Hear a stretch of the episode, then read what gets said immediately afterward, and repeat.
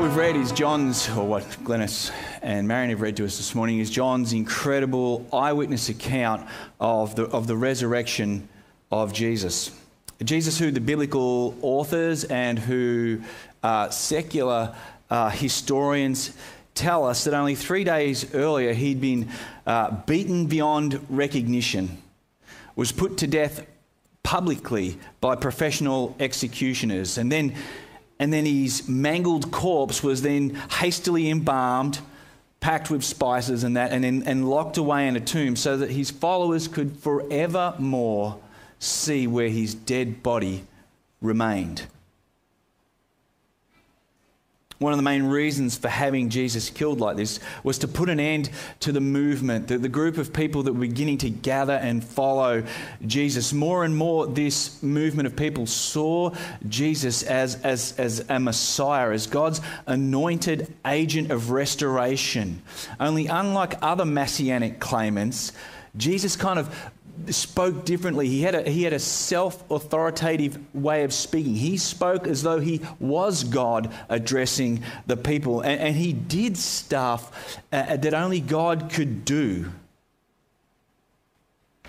One thing that everybody knows about messiahs, though, is that they don't die. So, if you want to discredit a messiah, a, a claimant, someone who claims to be this, someone who's leading the people, then, then you kill them. But you don't just uh, kill them, you, you kill them in a way uh, that shames them, that disgraces them, that, that fills their whole entire story with failure and ignominy, so that, so that their name can only be associated with that shameful death, if you like, the cross.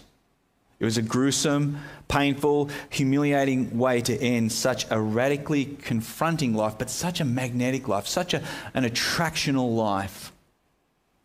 And it worked. The Gospels record for us the scattering of the disciples, the denial of the disciples, the, the hiding out in houses of the, the disciples, just two of them heading out of Emmaus, the, the confusion, the dismay the death of Jesus, and now the apparent speculation that his body has been taken has not bloomed into some kind of, you know, grand aha moment. Ah, yes, now it all makes sense. And, and off they went. Far from it. It has gone through this group of people just as the authorities had hoped, just as the religious leaders had hoped. It has gone through them like a wrecking ball. And they're all over the shop, hiding in homes. You know, a couple of them trudging their way back to Emmaus, talking about how disappointed they are.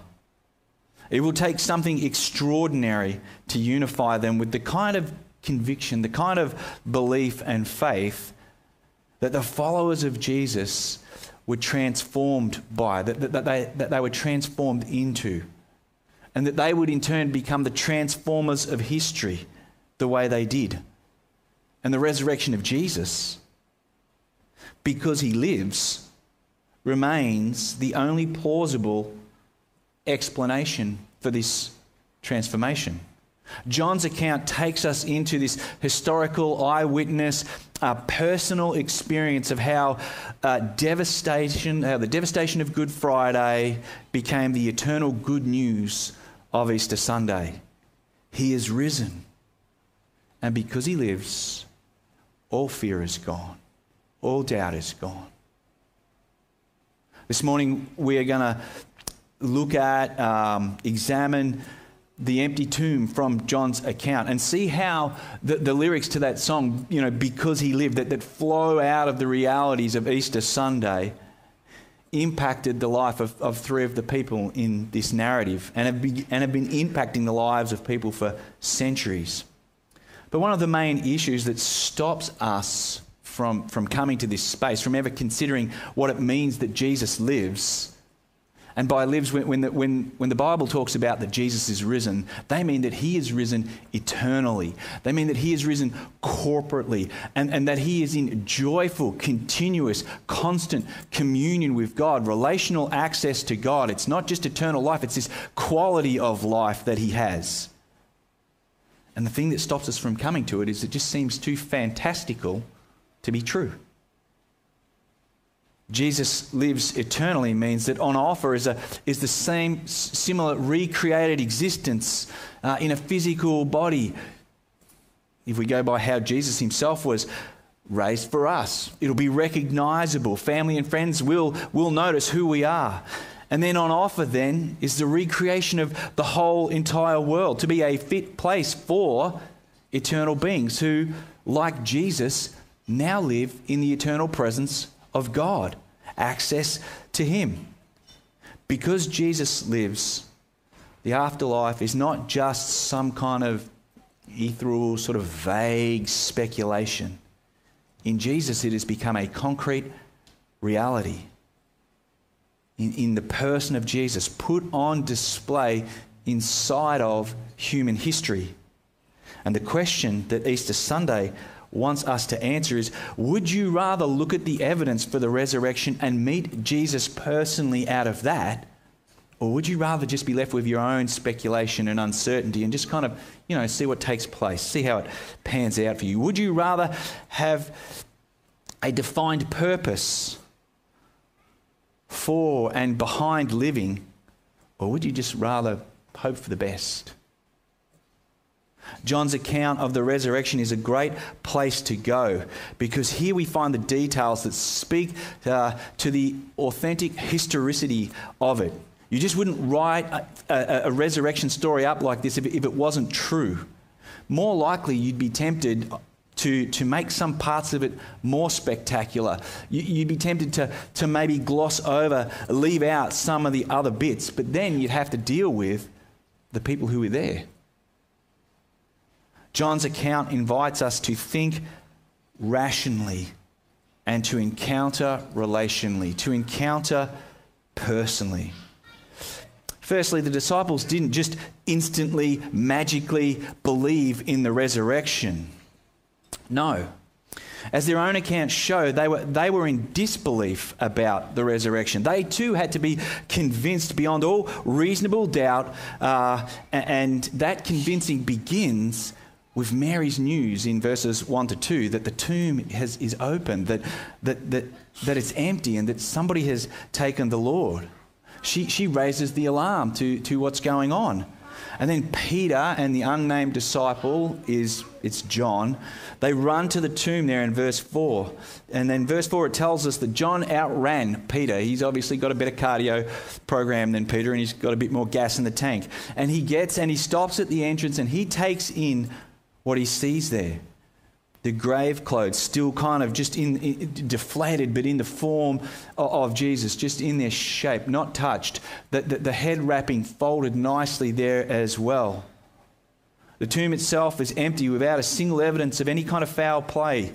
The stone's been rolled back in order to let people in so that they can examine the fact that rather than being dead in a tomb for people to visit forever, Jesus appears to have miraculously left. Then Peter, kind of true to form, just boom, straight in to the tomb, but not, not kind of like an outraged friend, not like a grieved relative, all, all chaos but no order, more like a detective. John says, Peter saw as well.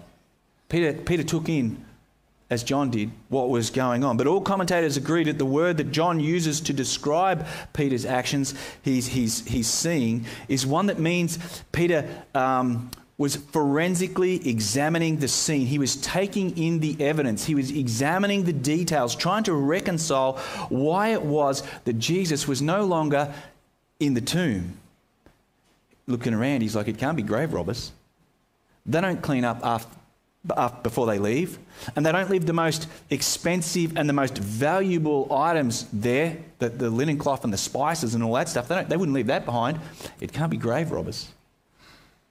Can't be some of Jesus' disciples.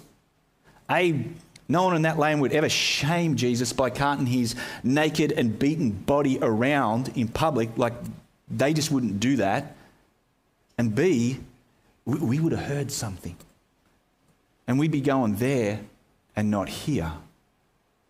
And as history unfolded, if that did take place, they'd have a memorial there now. It'd be tourist attraction. You'd be paying money to go there and see it. But it couldn't be that. The soldiers only have their lives to lose by losing Jesus' body, so it's not going to be them. Something rather unexplainable has taken place here. And John gives us a bit of a clue in verses 8 that, that what they are seeing, what they are taking in, and what they are thinking through is laying down the evidence in their souls that Jesus actually lives. They're not over the line yet, but they are heading home to reevaluate, to think through, to discuss with the other disciples. Two men have now seen the empty tomb and they believed in what they saw that Jesus' absence can only be explained miraculously. There's no other explanation for it. They're yet to line it up with Scripture, but what they do have, or what we do have, is a legally binding testimony of two male witnesses that say the only explanation for the absence of Jesus is something miraculous. The fingerprints of God are the only thing that are all over this tomb. We don't get to go into the crime scene, we get the brief. We get the compiled eyewitness of the accounts of the scene. And in that, we find the details, we read the details. It could only have been put there if it actually really happened. Written by minds and eyes that have, have reasoned with the facts and are now presenting them to us in, in a legally binding way, in a persuasive way. Which brings us to the next inclusion in John's account. We read about that in verses 8, 11 to 18. And that is that the main witness, the first person to see Jesus alive, resurrected, is Mary Magdalene or Magdala. If you want to write a resurrection account, you would write this out of it because this is where it loses its credibility. You don't write as your main witness Mary Magdalene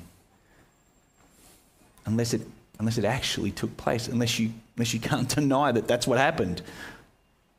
Unlike two men, a single woman or even a group of women are not considered trustworthy or valuable or reliable witness in the culture in which they lived.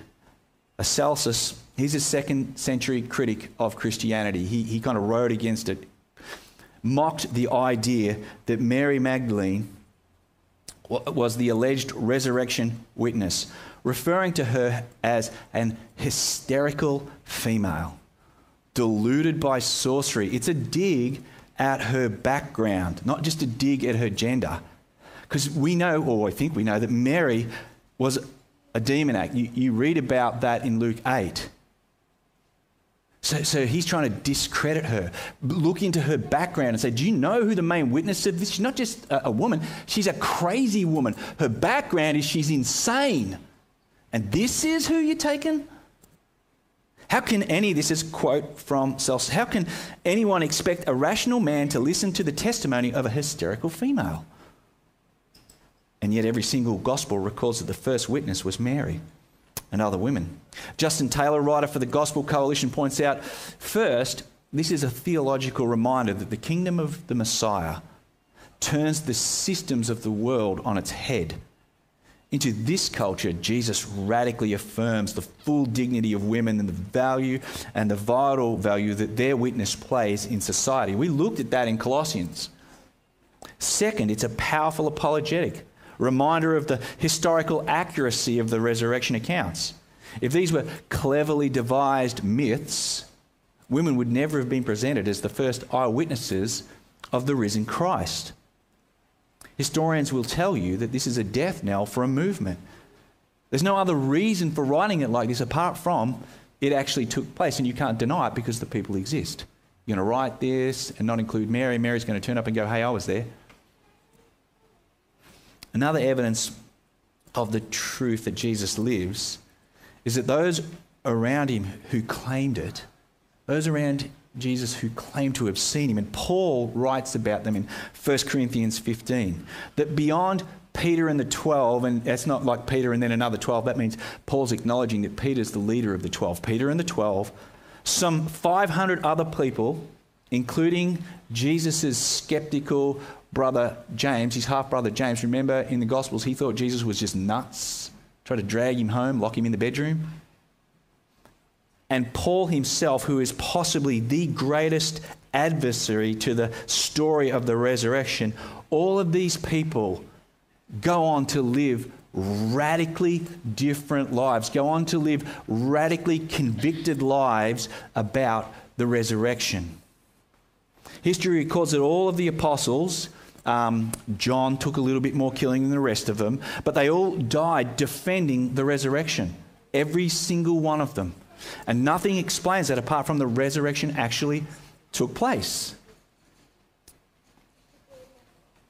Not much else, in fact, probably nothing accounts for the fact and that overnight hundreds and hundreds of Jewish men and women began to worship a man.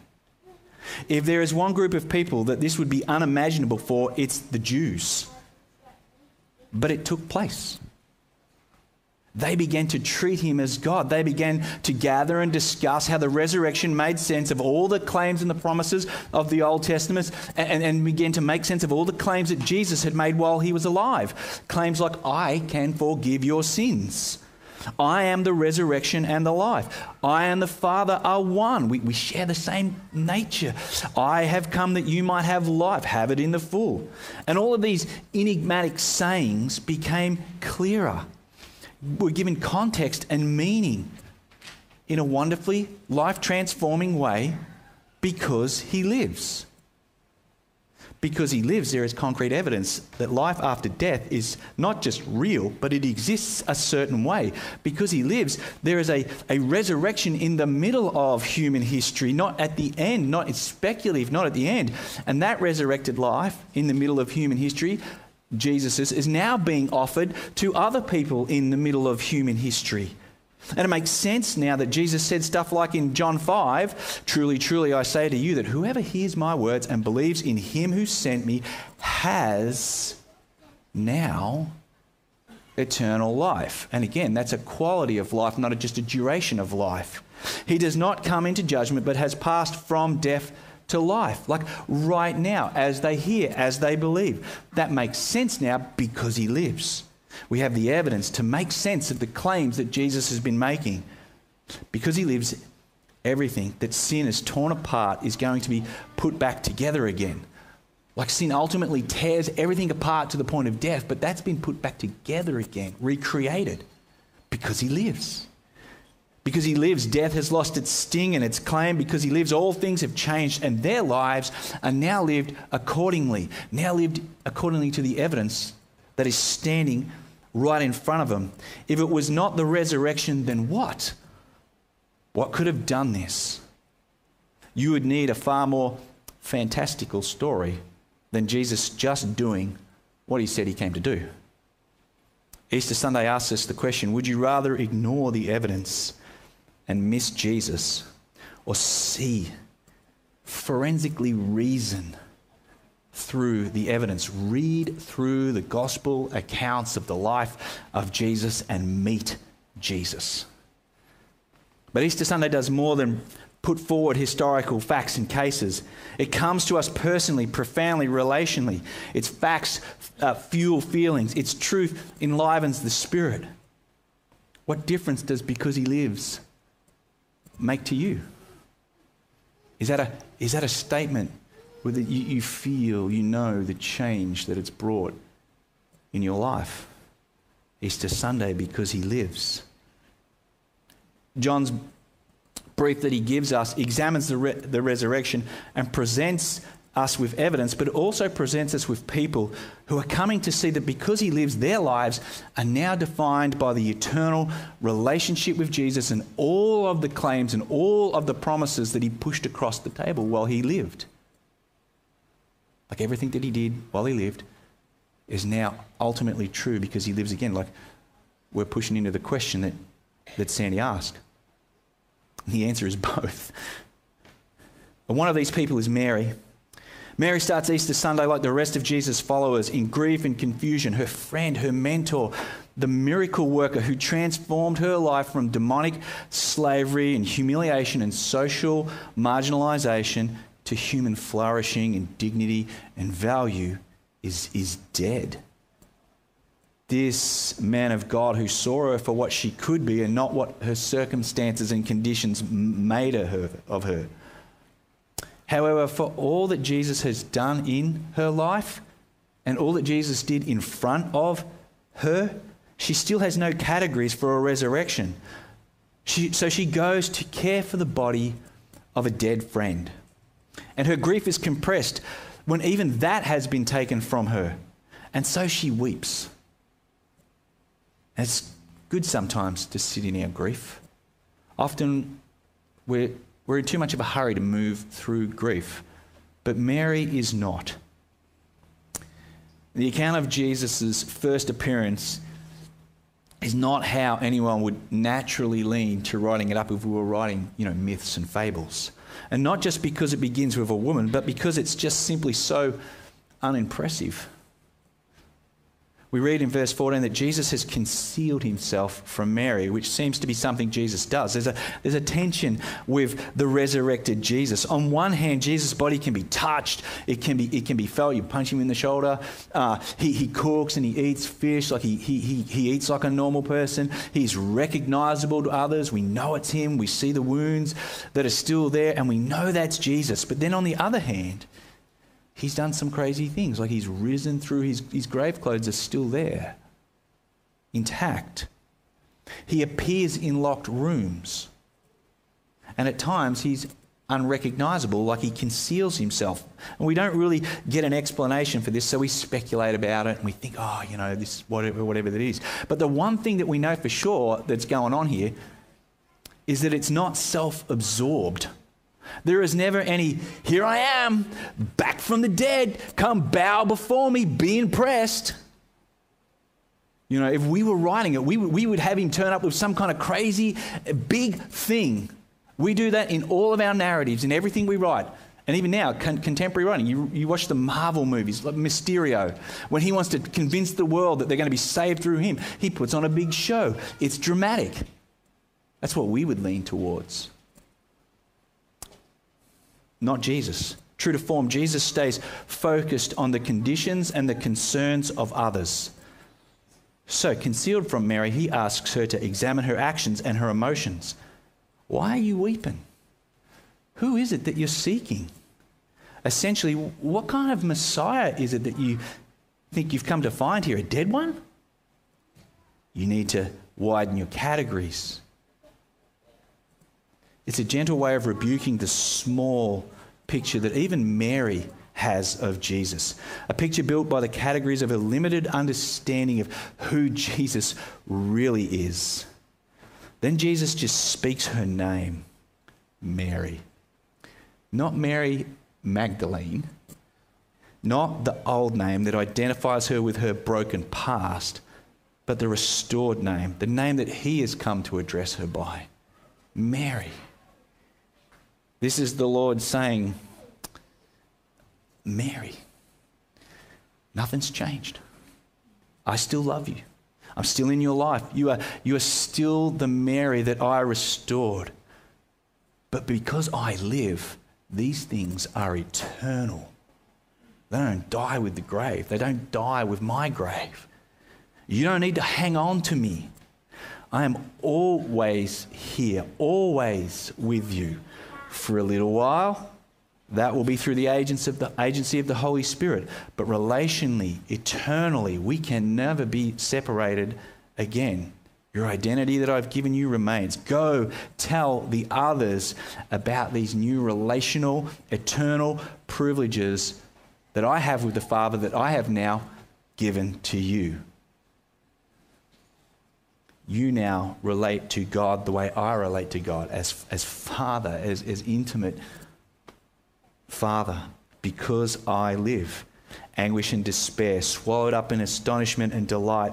Because he lives, Mary is not defined by her past, but will always, forevermore, be defined of what Jesus makes of her and is brought into her life. The same kind of relationship that Jesus has with the Father is now being experienced by Mary. Can you imagine people like Celsus trying to put Mary back in the crazy woman box? Not going to happen. Why? Because he lives. Mary's defined by something greater. Thomas is another person whose life is reshaped by the fact that Jesus lives. We come to him in verses 19 to 25. He's often called Doubting Thomas, which is a bit of a harsh characterization. What he really is, is destroyed Thomas. He has taken the death of Jesus harder than the rest, you could speculate. Apart from John, Thomas probably exhibits the strongest love for Jesus out of all of, this, all of the disciples. We read about it in John 11. John, John is the gospel writer who gives us a little insight into Thomas. In John 11, it's, it's Thomas alone who's prepared to travel with Jesus to Jerusalem to face certain death. If Jesus wants to go and die, then let's go die with him. Better to die with Jesus than be away from Jesus. You know what Thomas is? Thomas is like a willing pessimist. He can see the worst in any situation, but he is unshakably committed to going there with Jesus. His devotion to Jesus will take him there.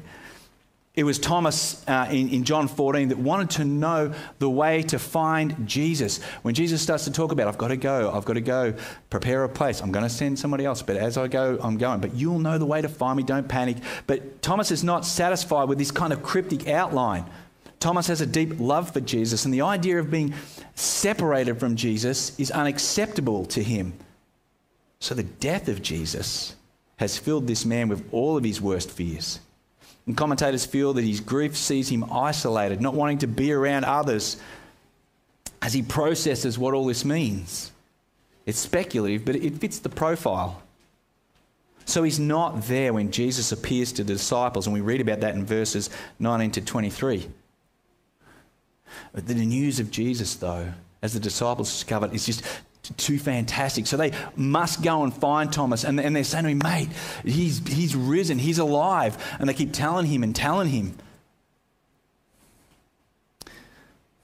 But it's too fantastic for him to take in. His pessimistic nature needs hard evidence, which, you know, we call him Doubting Thomas. But if you read the account, Jesus showed his scars to all of the disciples. They all got the same evidence.